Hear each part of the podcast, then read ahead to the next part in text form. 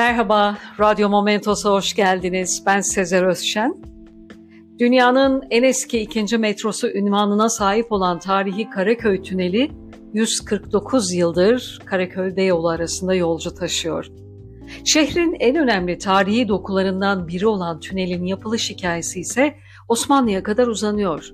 Bir buçuk asra dayanan tarihiyle yeraltı füniküler sistemi olarak dünyanın ilk, yeraltı toplu taşıma sistemi olarak ise Londra'dan sonra dünyanın ikinci metrosunun hikayesini dinlemeye hazırsanız anlatmaya başlıyorum. 1867 yılında Eugène Gavon adlı Fransız bir mühendis turistik bir gezi maksadıyla İstanbul'a gelmişti. Doğu'nun en ihtişamlı kenti İstanbul'a adım attığında altına imzasını atacağı bir tünelden henüz habersizdi. Geldiği 19. yüzyılın özellikle ikinci yarısında ise İstanbul'da belirgin olarak iki farklı yaka bulunuyordu. Haliç'in doğu ile batı arasında bir geçit teşkil ettiği o dönemde İstanbul'un Müslüman kesimi daha çok İstanbul yakası olarak da tarif edilen Haliç'in sol yakasında yaşıyordu. Avrupalılar ise ve Hristiyanlarsa genellikle Haliç'in sağ yakasında yani Galata ve Beyoğlu denilen bölgede oturuyordu. Şehrin en görkemli otelleri de Avrupalıların Pera olarak adlandırdıkları Beyoğlu taraflarında bulunuyordu. Eugène Gavon adlı Fransız mühendis de Beyoğlu'ndaki bu meşhur otellerden birinde kalıyordu. Ne var ki mühendisin hayran kaldığı yaka Müslümanların ağırlıkta bulunduğu İstanbul yakasıydı. Bu nedenle yalnızca bulunduğu bölgede dolanmıyor, hemen her sabah Beyoğlu'ndan kalkıp yürüyerek yüksek kaldırım yokuşunun başına geliyordu.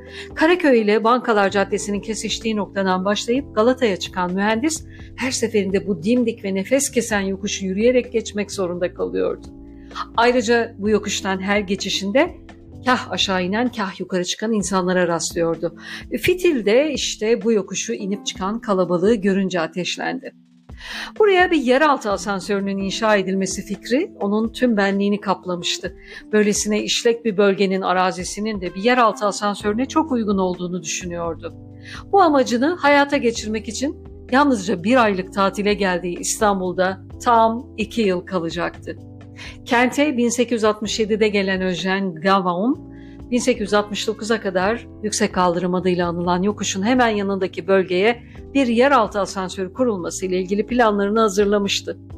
O günün teknik şartları göz önünde bulundurulduğunda böylesine bir tünel kazmanın zorluğu ortadaydı. Bu tüneli açmak için tümüyle insan gücüne ihtiyaç vardı. Bunun sağlanması için de oldukça yüksek meblalar gerekiyordu. Eugène Gavon gerekli kaynak için ilk etapta kendi memleketine Fransa'ya başvurdu ama olumsuz sonuçlandı. Bu defa soluğu İngiliz hükümetinde aldı. Bu iş için 250 bin liralık yatırımı kabul eden İngilizler başarıya giden yoldaki ilk adımdı. Şimdi sıra belki de en zor aşamaya gelmişti. Kadim şehir İstanbul'un 15. yüzyıldan bu yana sahibi olan Osmanlı Devleti'nden de izin alınması gerekiyordu. Bu nedenle Osmanlı hükümetiyle de uzun uzun çekişmeli, oldukça zahmetli konuşmalara giren mühendis sonunda istediğini kabul ettirmiş. O dönem padişahlığı yürüten Sultan Abdülaziz'den onay çıkmıştı.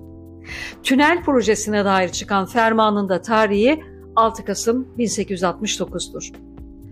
Onca işçinin emekleriyle 5 yıl kadar bir sürede yani 1874'te bitmiş olan inşaat sayesinde Karaköy Beyoğlu'na bağlayan tünel artık hazırdı. 1875'in Ocak ayında faaliyetlerine başlayan tünelde şimdi sıra yolcuları buraya çekmekteydi. Yepyeni bir nakliye aracı olan bu vasıta o tarihlerde atlı tramvay ve at arabasından başka bir taşıt görmeyen insanlar için oldukça garipti. Ancak halk yer altına inmeyi bir tür toprağın altına girmek olarak algıladığından buhar gücüyle çalışan bu taşıttan korkuyordu. Ahalinin bu garip taşıttan çekindiğini gören İngiliz uyruklu şirket tünelin vagonlarına bir de furgon ilave etmeyi düşündü. Bu sayede insanlar sığır, katır, at, küçükbaş hayvanlarını, yüklü arabalarını da nakledebilecekti. 5 yaşından küçük çocuklardan da bilet kesilmemesiyle İstanbul ahalisinin tünele olan ilgisinin artırılmasına çalışılıyordu. Yavaş yavaş korkusunu geride bırakan halk sunulan cazip uygulamalarında etkisiyle tüneli kullanmaya başlamıştı. Galata Tüneli diye de bilinen Beyoğlu Karaköy Tüneli'nin vagonları sefere başladığı yıllarda elektrik olmadığından gaz ile aydınlatılmaktaydı. Tünel 1911'e kadar açılışta sermayeyi ortaya koyan İngiliz şirketinin idaresi altında kaldı. Daha sonra şir Şirketi Osmaniye adıyla kurulan bir Fransız şirketi tarafından satın alındı. Karaköy ile Beyoğlu'nu birbirine bağlayan tünel 1939 yılında Türkiye Cumhuriyeti'nin hükümetince 175 bin liraya devralındı.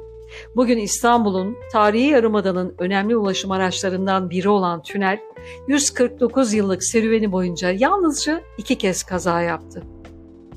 Sabah saat 7 itibariyle yolcu taşımaya başlayan tünelin iki durak arası yolculuğuysa 90 saniye sürmektedir.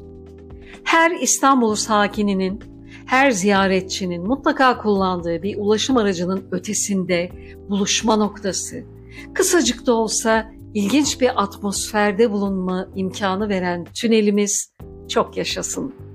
Dinlediğiniz için teşekkürler. Hoşçakalın. Radyo Momentos'ta kalın.